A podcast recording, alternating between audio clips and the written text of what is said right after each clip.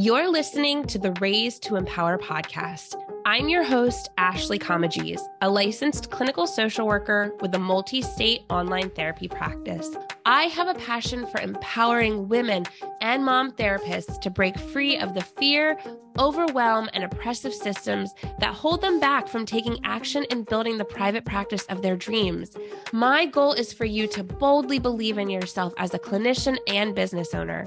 If you're looking for a place to learn practice building strategy and skill while also claiming your own power as a woman and a therapist, then you're in the right place. Welcome to the show. Hey, welcome to this week's episode of the Raised to Empower podcast. Today, we're going to be exploring a topic that is really important when it comes to marketing for our practice, and that's having a niche. I feel like when we talk with fellow colleagues, there can be kind of two schools of thought. Either the the thought that we absolutely have to have a niche. It's so important. Or I couldn't possibly have a niche. I'm either scared to do that, don't think I'm allowed, or a whole whole host of other things. And I think a lot of us struggle with which camp do we fall into because I think a lot of the grad school programs that we went to tended to be more generalist focused. I know in the school of social work, a lot of social work programs don't necessarily have a specific clinical focus. I know for different counseling programs there there may be a bit more of a focus but we get a little bit of everything quite often in our undergrad programs and it can be hard to know where to kind of specialize or what we want to maybe specialize in if we don't really have kind of support around figuring that out from the get go. And so, a lot of times in our programs, we're encouraged to support everybody to get a little bit of, you know, this type of client experience, a little bit of that type of client experience because really it's that's the opportunity for us to kind of get our feet wet right? And to really figure out like where where do we want to spend our time when we graduate from our program and when we start to work? So it can feel weird if we are trying to focus on one specific area in our clinical work. And a lot of times i think the struggle that we may feel comes from a place of this idea that maybe we're excluding people and i'm putting that in quotes of this excluding people if we niche down that we are somehow like gatekeeping or we are not being socially minded by saying well this is the type of population that i work with. I don't work with that type of population. But really we're helping people to find a therapist who actually can help them and help support them with the issues that they are struggling with that's what niching does for the clients. So I want to look at this a little bit further. And if you have been on the fence about should I niche or do I need to niche down even further than maybe what what I currently am focusing on? Hopefully this episode will give you some things to think about as you explore that. Now, amongst the population of therapists, you probably will see people that fall in one of those two groups of kind of generalist practitioners or those who have a niche. If you went on, say, a directory website or, you know, in a Facebook group for practitioners and were to poll people, you would find those that probably fall more generalist and those that fall more niche and again, I think so many people do generalize or at least start out generalists because we think we're supposed to treat everyone. And there is this big fear that if I say that I'm only going to work with a specific type of clients, then I'm not going to get clients. I definitely started off my practice back in 2015 as a generalist, and I absolutely had no real idea about niching or was scared to kind of niche myself down to a specific type of population or problem because I was like, I just need to get clients and, and I don't think I'm going to get clients if I do that. But that really isn't the case. And so when we look at the landscape right now of therapy, the last you know, several years have been just very stressful for so many people. And a lot of people have begun seeking out therapy if they hadn't before. And so a lot of people will say, I'm having a really hard time finding a therapist because everybody's full. And there are many of us who are saying, like, I have more referrals than I can handle. I can't take on any more clients. And so at the same time, there are many therapists who aren't full, who are struggling to fill their practice, that they thought they would have a full practice by now and or would be getting more clients than they are and it just hasn't happened. And so one of the commonalities that I have found among those who aren't full is that they have a more generalist approach. They're more general and not as niche down or aren't as specific in their marketing approach with who they're they're targeting in their practice. And so those who do specialize or have a niche, they are the people that as I talk with them are more full or are completely full. Now, it, this isn't something that happened overnight, right? Like they pick their niche and now all of a sudden they're have a wait list, but it's because they're very clear in who they serve. And so people want to work with them because when they look at all of their marketing material, whether it's their website, whether it's their social media, their directory listings, everything that is listed is very specific, very clear on who they serve. So when a client comes to that information, they say, or a potential client comes to that, they're like, this is it. I'm I'm good to go. It's because they're clear that marketing is targeting that ideal client and so it's not as hard to get them in the door. And so if we want to stand out and have people contact us to want to book with us, we have to be clear on why we are the therapist that they need to see and why they need to seek us out and work with us. What is it that we can do to help them?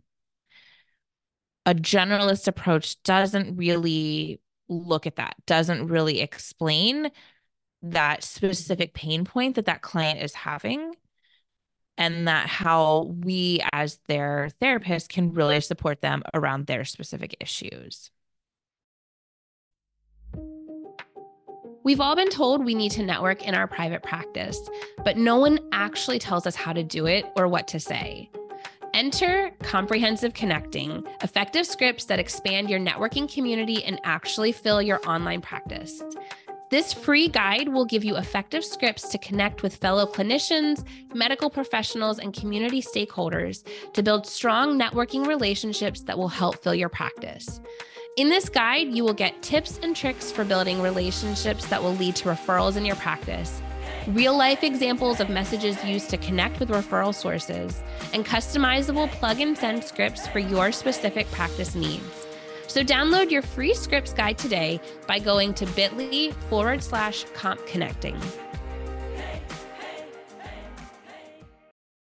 Now, niching can be a variety of different things. It doesn't have to just be a specific type of client that we treat like it absolutely can be. Maybe that we you treat women or you treat men or you work with the lgbtq plus population or you see children or um you you know work with couples right? So that's like a specific type of person you may also niche with a type of treatment model or a specific type of problem you want to work with. Maybe you only do EMDR or you only do intensives or you only work with those regardless of the type of person they are you work with those who have experienced trauma or maybe a specific type of trauma or a specific diagnoses, right? So you can niche in a variety of different ways. It doesn't just have to be a specific type of person that you work with. And so when we are able to identify what that niche is, it's important for the client, but it's actually really important for us because it's going to help us to know how we speak to that specific client in all of our marketing and just in even the way that we talk with people, right? Like when we talk about our practice, this is specifically who we are, who we work with. And so then when we're very specific with that and that message is clear across the board, it helps that client to want to work with us because they know that we treat their specific need or we treat the specific struggle they have. It helps you to build that brand identity because you're focusing your messaging around that work. It builds it builds a trust with the client, right? Because they know that you can help them. If you've listened to other episodes that I've done about your copy for your website, it's important that when the client reads that that they see themselves in that knowing who your ideal client is knowing your niche is going to really help you to craft that message so if you niche does that mean that you can't work with clients that aren't in that niche and that's that's a question i see a lot of times and we were talking a little bit about this with some village members recently that like i'm afraid if i you know, say, well, this is who I work with, then other people who don't necessarily fall in that niche won't reach out to me. And that's absolutely not true. Just because we say we focus on a specific niche or a specific population, that doesn't mean that others may not still reach out to them. For instance, my niche is I work with women with anxiety, specializing in perinatal mood and anxiety disorders and military spouses. And yet, I still get men that reach out. I mean, all in my marketing, it's all focused on women. it all talks about the experience of being a woman and the struggles in these specialty areas of of being a female. And and like I said, I will still get men that reach out they may be reaching out for a general problem, right? I also struggle with anxiety. Can you support me around this? Or because they have a partner maybe that is struggling with postpartum mood and anxiety disorders and they want some support for themselves, or they are a military spouse themselves, or they are uh, a military service member and they look at my messaging, they look at what I have on my website or in my marketing materials, and they say, I know, I know I'm not a woman, but I feel like you can help me. So, niching does not mean that you can't work with other types of clients. It's just going to help you to attract clients that you actually want to work with and that you have a practice that you can enjoy, right? We all have had those experiences where maybe we were assigned a client in our, you know, former job or in our internship, or we took a client on because we thought we had to, and it just was not a good fit. And so then we've we've dreaded those sessions. We can be honest with ourselves, right? Like if we really are honest, we've all had at least one of those clients in our practice. But what if you had a practice where you didn't dread that, right? Because when the client is coming to you, they are a perfect fit for the types of clients that you want to work with. So having that niche, having that specialty really helps you to target that specific audience that wants to seek you out. So, how do we find that niche, right? Like, you may be saying, okay, I know this is all good, or like, I thought I had a niche, but maybe I need to focus it a little bit more. And one of the things I think that can always be really helpful is to think back through clients that you have worked with over the years. It may be back in your grad school program, it may be an internship, it may be somebody who was sitting across from you yesterday. But think of your favorite clients that you've ever worked with. What did you like about working with them? If you could work with clients just like them every day, would you feel satisfied and happy with your practice? Use them as kind of this imaginary avatar to take pieces of that each of those clients and kind of create this idea of this what this ideal client would look like for you. And is that a niche that you would feel comfortable with? And then talk with other therapists in your area. Do they see a need for that niche, right? Maybe you're saying, I feel like this is a problem that uh, continues to come up and i'm noticing more and more people are needing support around this issue or this type of treatment or this type of client what would you think if i had a practice that was focused just on that you know what have they found beneficial to marketing to that niche if they are seeing that same type of client And so then you also want to think about if you are a private pay or an insurance based practice, can your ideal client or your niche afford to pay your fee? Would they need to use insurance if you are not going to take insurance? So, again, these are just some of these questions. Like, there's a lot more to this, but these are some things that hopefully will kind of springboard some of this off for you to figure out who are my ideal clients? Who are the people I want to work with? Because then I can get very clear in my marketing message to get them to want to come see me. So I'm going to leave you with three things to do. Three things to kind of help you figure out your niche or re examine your niche if you feel like it's not a good fit for you. But to start out by again thinking of your favorite client, kind of writing down their traits, writing down their characteristics. What was it that you loved about them? What did you love about working with them? And then use those pieces to begin to create what I call like a client avatar profile. You're going to take those parts of that favorite client and then add some additional things in. What would this ideal client be struggling with? What would their home life be like? What was their childhood like? Get into as much detail as possible.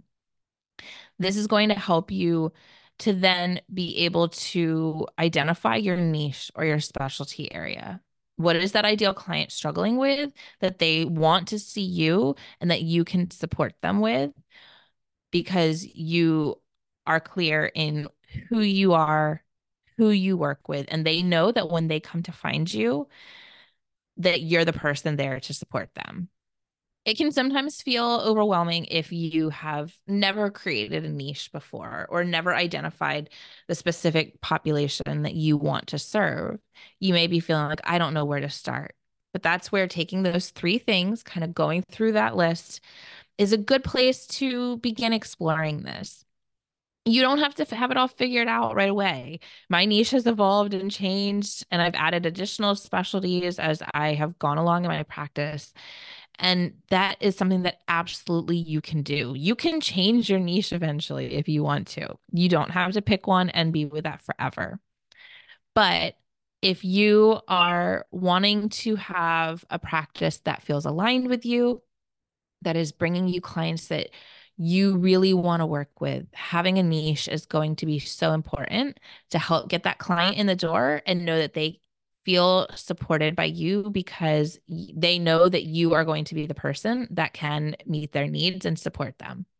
I hope that you found this episode helpful. And I'd love to hear from you. What have you found to be your niche? What has been enjoyable for you and beneficial for you and that you love building your practice around.